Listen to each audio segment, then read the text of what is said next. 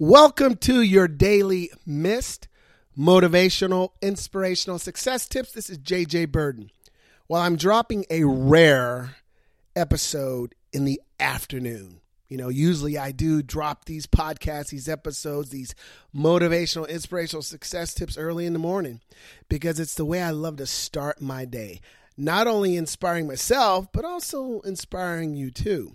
But I've been dealing with this crazy head cold the last 10 days. I can't believe it's like I used to sh- shake off head colds like that. Now, this one's been hanging around a lot longer than normal. So I actually saw the doctor today. But what's really cool about seeing the doctor, I didn't have to get in my car and drive to the doctor's office and wait in the waiting room. I just did a virtual visit with my doctor. I mean, how cool is that? Now we have that option where we can just grab our technology. I use my smartphone, pull it up, there's the doc asks me about my symptoms, he diagnoses, and then he puts in a prescription order at the local drugstore, and then I just, my wife picks it up, I'm good to go. Gotta love that convenience. But while I was browsing on social media as I'm resting in my bed today, I saw a post I really liked, and often I will see a post that moves me in some kind of direction or even triggers a thought that I love to share with others. And this one definitely sparked one. It said, when life shuts a door, open it again. It's a door.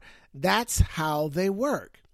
And I thought for a second about the opportunities that we all have that are there for us and how many of us are really taking the time to open the door and then really pursue it.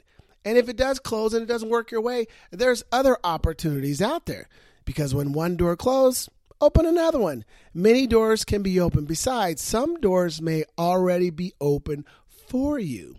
So, are you paying attention? Are you looking for those opportunities? Or are you just kind of waiting for it to fall in your lap?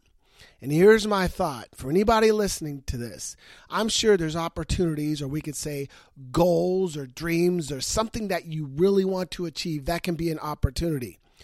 If that opportunity is important to you, if it's necessary, you don't just go through the door. If you can't get through the door, go through the window, sneak in through the garage, Go through the air vent, the fireplace. if you really want it, there's always going to be a way. And sometimes you have to create that way. Remember what I've said in one of my episodes when opportunity knocks? Nah, you don't answer the door. You rip the door off the hinges and you make opportunities stay. So, like, share, and comment, and I'll see you on the next episode.